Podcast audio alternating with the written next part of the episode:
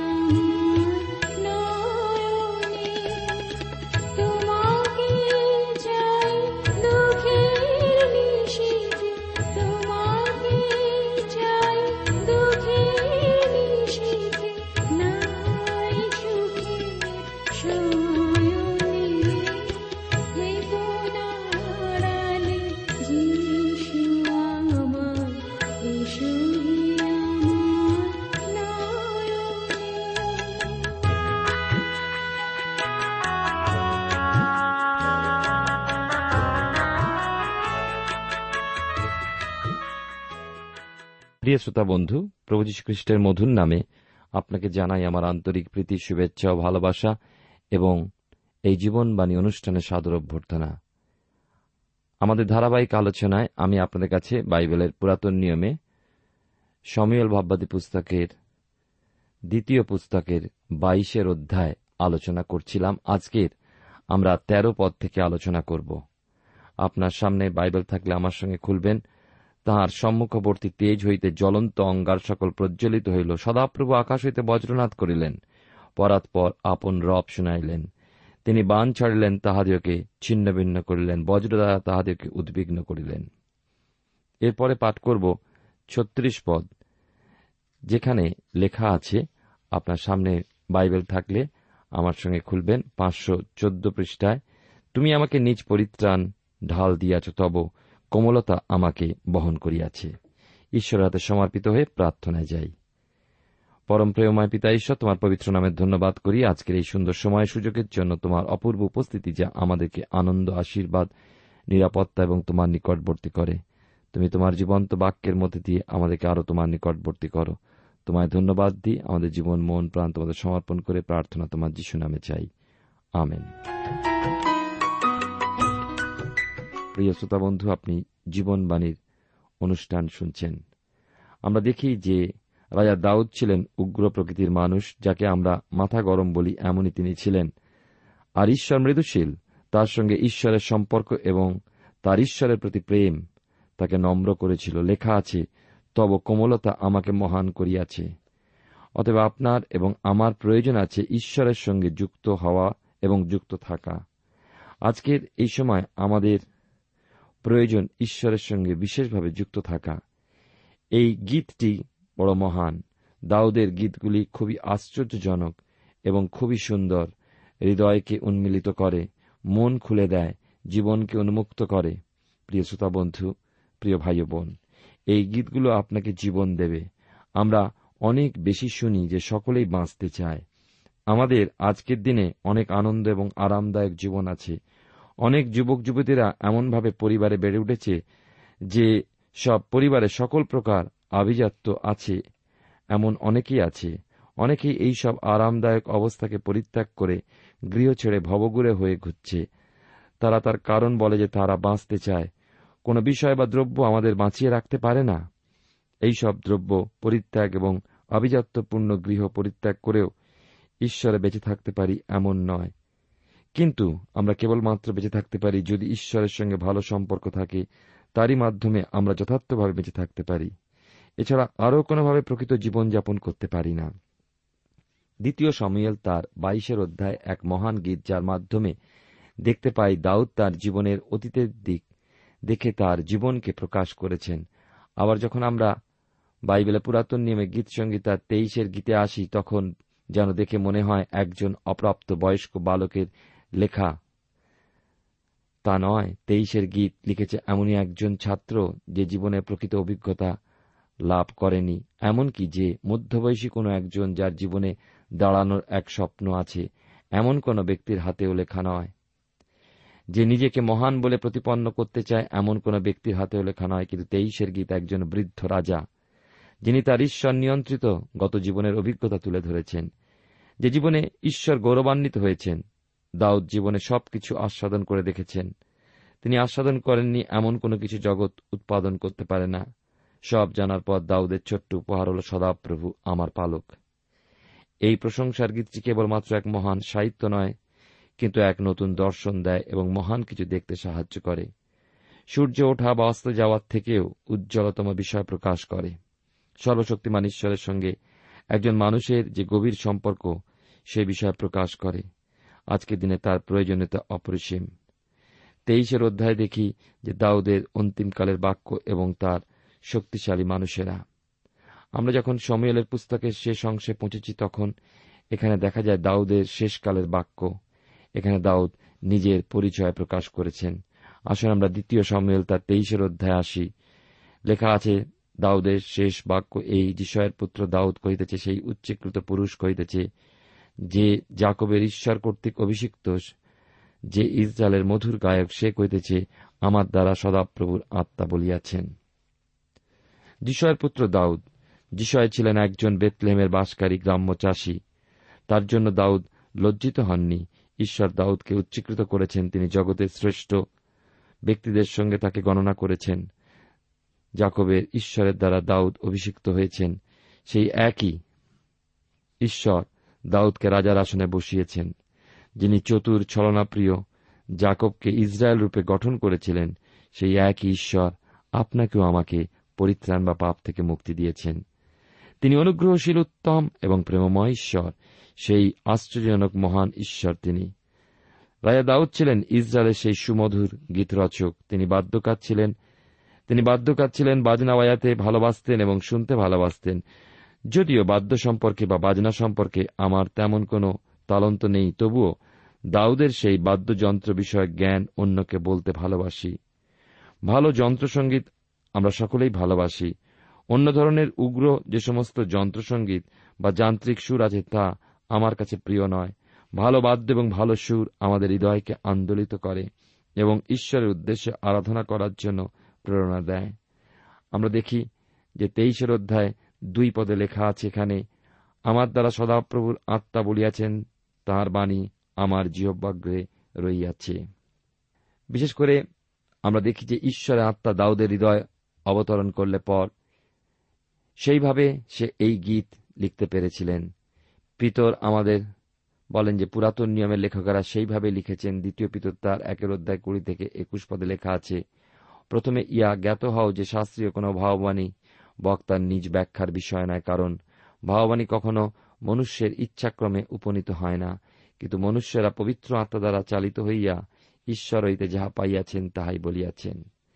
তিন পদে লেখা আছে এখানে, ইসরায়েলের ঈশ্বর কহিয়াছেন, ইসরায়েলের শৈল আমাকে বলিয়াছেন, যিনি মনুষ্যদের উপরে ধার্মিকতায় কর্তৃত্ব করেন, যিনি ঈশ্বর ভয়ে কর্তৃত্ব করেন।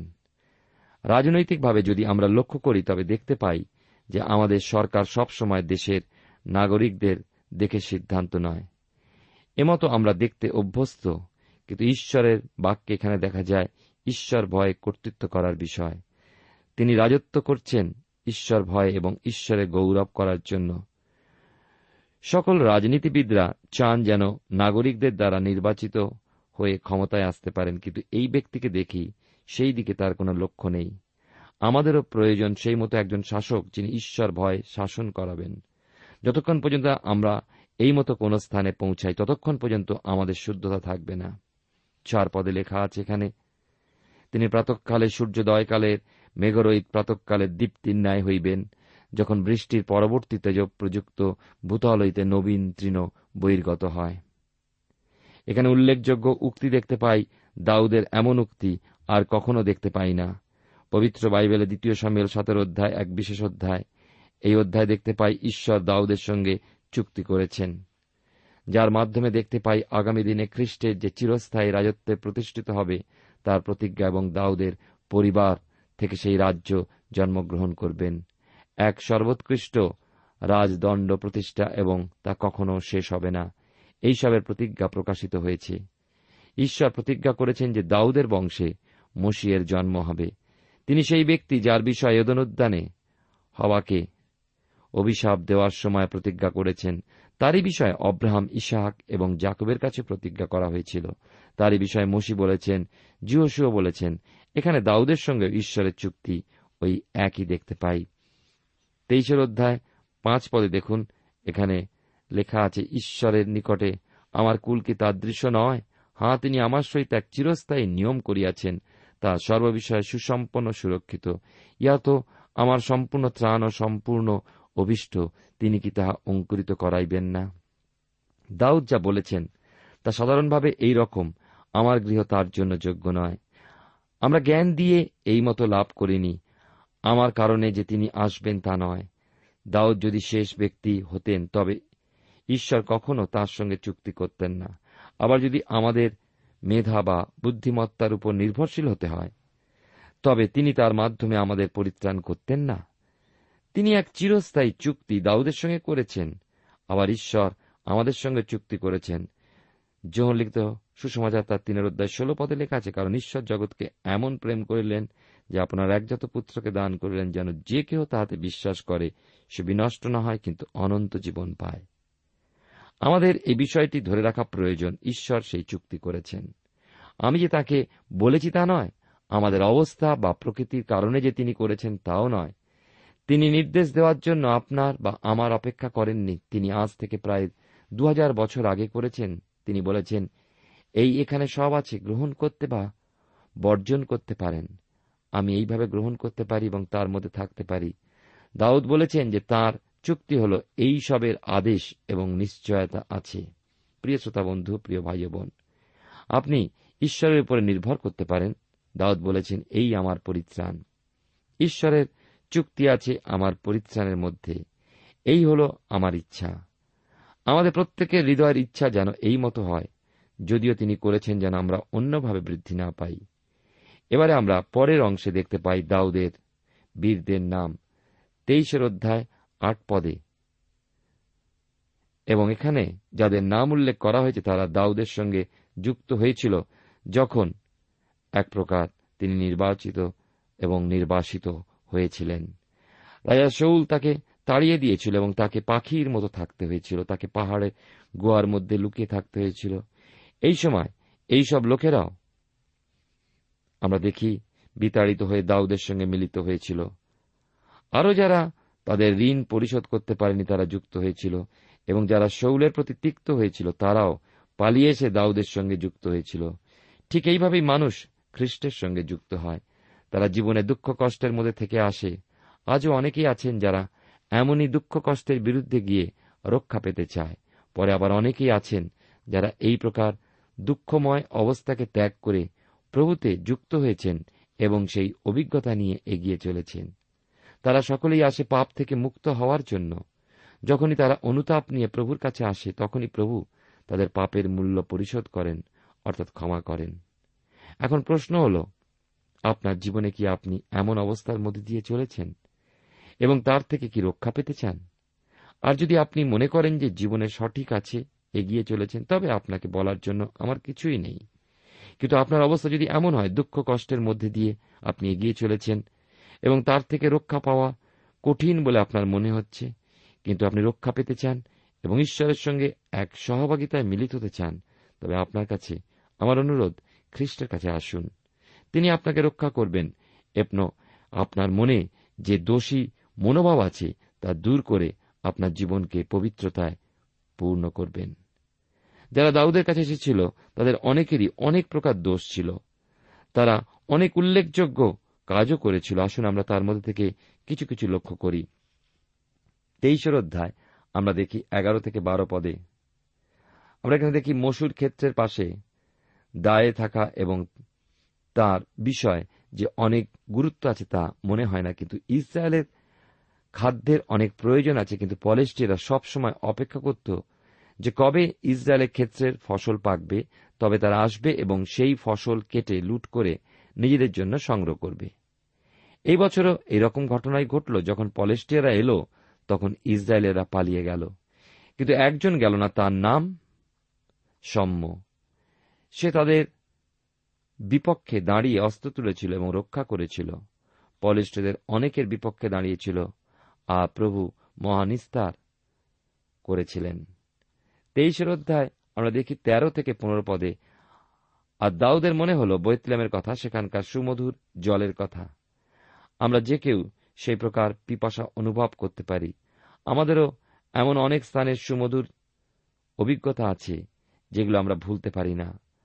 দাউদ সেই বৈতলেহেমের কুয়োর জল পানের জন্য পিপাসিত হলেন। যারা তার সঙ্গে ছিলেন তিনি তাদের কোনো ব্যক্তিকে আদেশ করেননি যে গিয়ে সেই জল নিয়ে আসতে পারে। সেই সময় বৈতলেম পলেষ্টীয়দের দ্বারা অধিকৃত হয়েছিল, কিন্তু সেই লোকেদের মধ্যে থেকে তিনজন গেল এবং পলেষ্টীয়দের অতিক্রম করে দাউদের জন্য জল নিয়েছিল। এইভাবেই তারা বীরের পর্যায়ে এসে পৌঁছেছিল। আমার মনে পড়ছে, আমরা দেখেছি মথিলিখিত সুসমাচারে আঠাশের অধ্যায় উনিশ থেকে কুড়ি পদের মধ্যে যে আদেশ প্রভু যীশু দিয়েছেন, সমুদায় জগতে যাও এবং সুসমাচার প্রচার করো। আমরা চিন্তা করি সেই সমস্ত ঈশ্বরের কার্যকারীদের বিষয় যারা এই জগতের বেড়া অতিক্রম করে, শত্রুদের অতিক্রম করে, সেই সমস্ত মানুষ যাদের সুসমাচার প্রয়োজন, সেই শুভখবর প্রয়োজন, তাদের কাছে সুসমাচার তুলে ধরেছে। সেই সমস্ত উজ্জ্বল কার্যকারীদের দিকে লক্ষ্য করুন। আমি তাদের কোনো একজনের কথা বলছি না, কিন্তু এমন অনেকেই আছেন, যেমন প্রেরিত পৌল কিংবা মার্টিন লুথার। অনেক সুসমাচার প্রচারক তাদের অনুসরণ করেছিল এবং শত্রুর বন্ধন ছিঁড়ে ফেলে ঈশ্বরের বাক্য প্রচার করেছিল। এই সকলেই সেই প্রকার বীর যারা দাউদের মহান পুত্র, আমাদের প্রভু যীশুর বীর। তাদের মধ্যে আবার অন্যের বিষয় লক্ষ্য করি। তেইশের অধ্যায় কুড়ি থেকে বাইশ পদে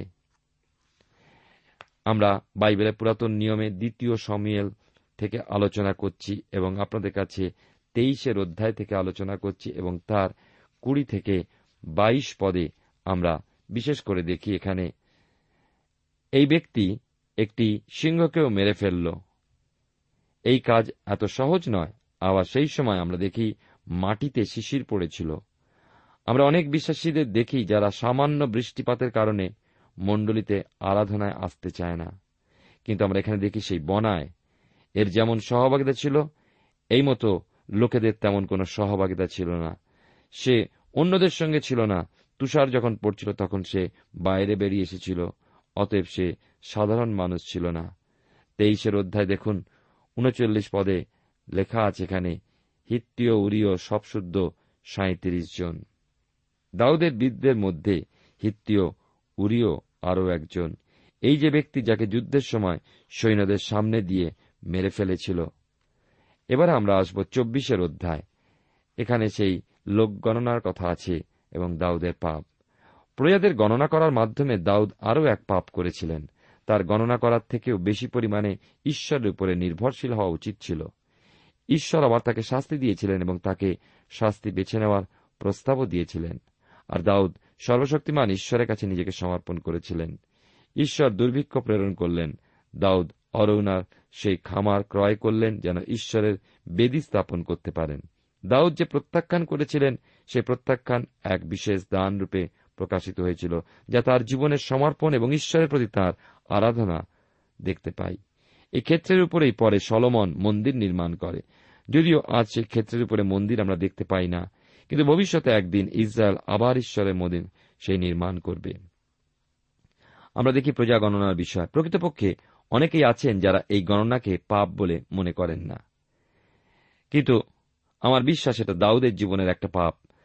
দাউদের প্রজা গণনা তার জীবনের অন্যান্য পাপের মতোই একটি পাপ।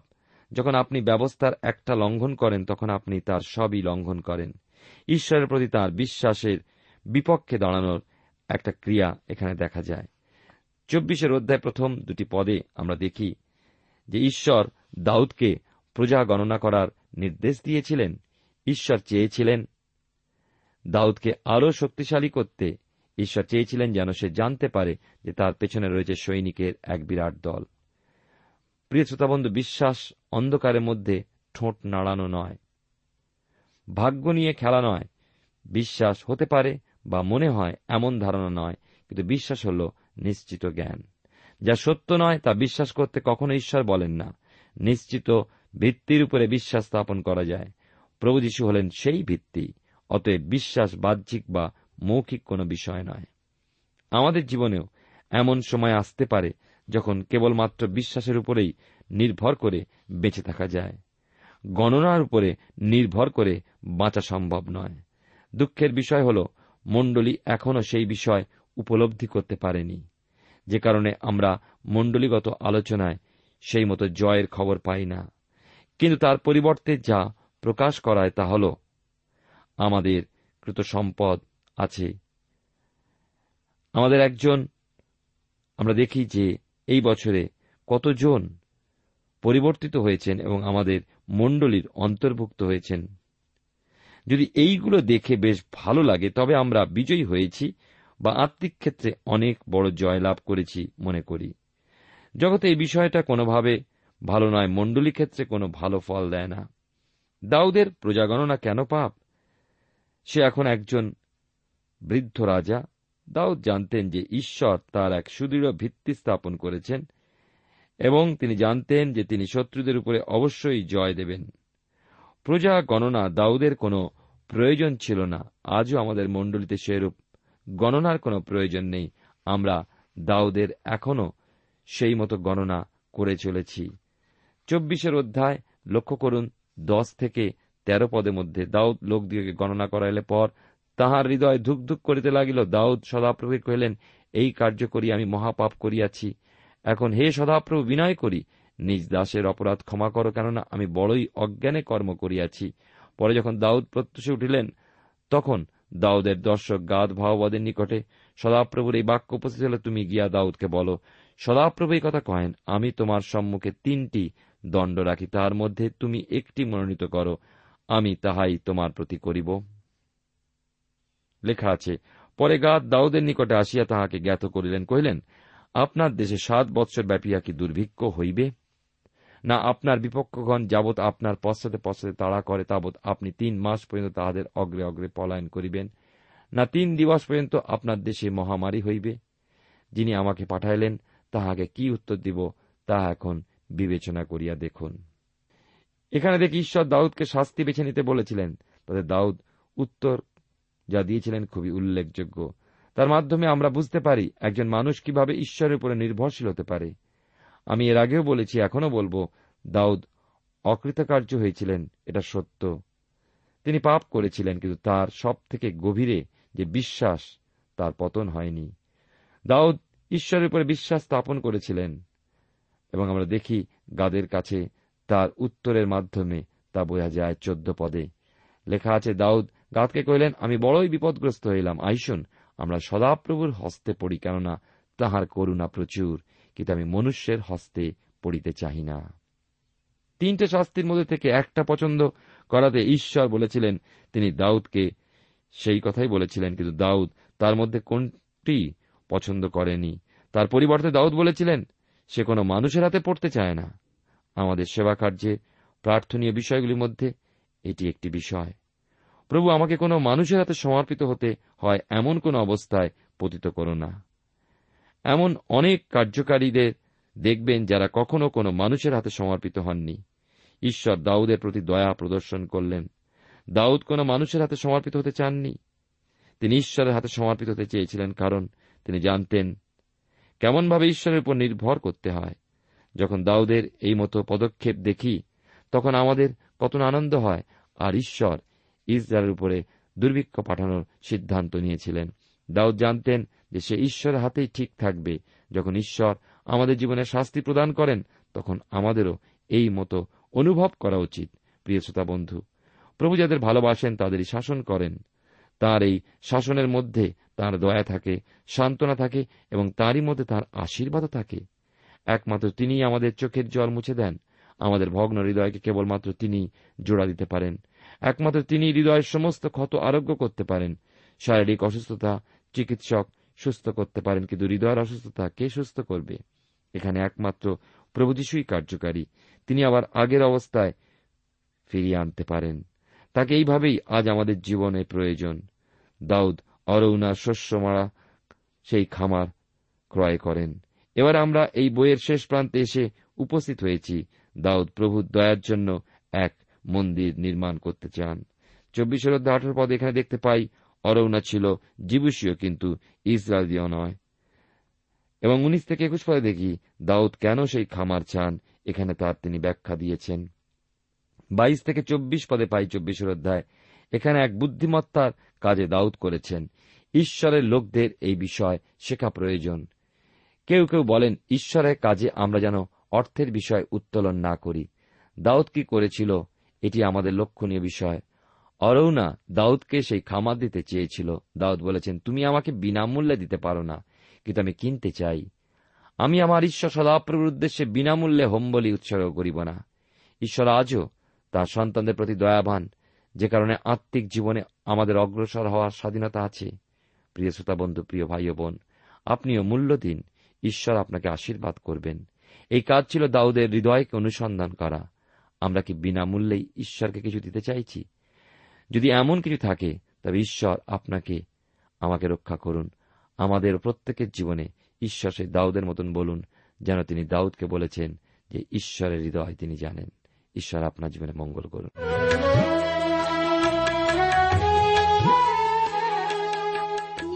প্রিয় শ্রোতা বন্ধু, এতক্ষণ শুনলেন বাইবেল থেকে জীবনবাণীর আজকের আলোচনা। আমাদের অনুষ্ঠান কেমন লাগলো? যদি এই বিষয়ে আপনি আরো কিছু জানতে চান এবং আপনার যদি বাইবেল না থাকে, তাহলে বাইবেল ছাড়া এই অনুষ্ঠান আপনি কেমনভাবে বুঝতে পারছেন, আমাদের ঠিকানায় শীঘ্রই লিখে জানান। আমরা খুব খুশি হব যদি আপনি চিঠির সাহায্যে বা ফোনে, এস এম এস এ অথবা ইমেলের সাহায্যে আমাদের সাথে যোগাযোগ করেন। আমাদের ঠিকানা হল Jibanbani, T W R India, post box number এক ছয় নয় দুই পাঁচ, কলকাতা সাত লক্ষ চৌত্রিশ। আবার বলছি, Jibanbani, T W R India, post box number এক ছয় নয় দুই পাঁচ, কলকাতা সাত শূন্য শূন্য শূন্য তিন চার। আমাদের ইমেলের ঠিকানা হল bengali t t b at radio eight eighty two dot com। আবার বলছি, bengali t t b at radio eight eighty two dot com। আমাদের phone number two four three eight double zero four five, two four three eight double zero four five. এবং আমাদের mobile নাম্বারটা লিখে নিন nine four double three four nine seven two three five. আবার বলছি, nine four double three four nine seven two three five. আজকের সময় এখানেই শেষ, বিদায় নিচ্ছি। নমস্কার।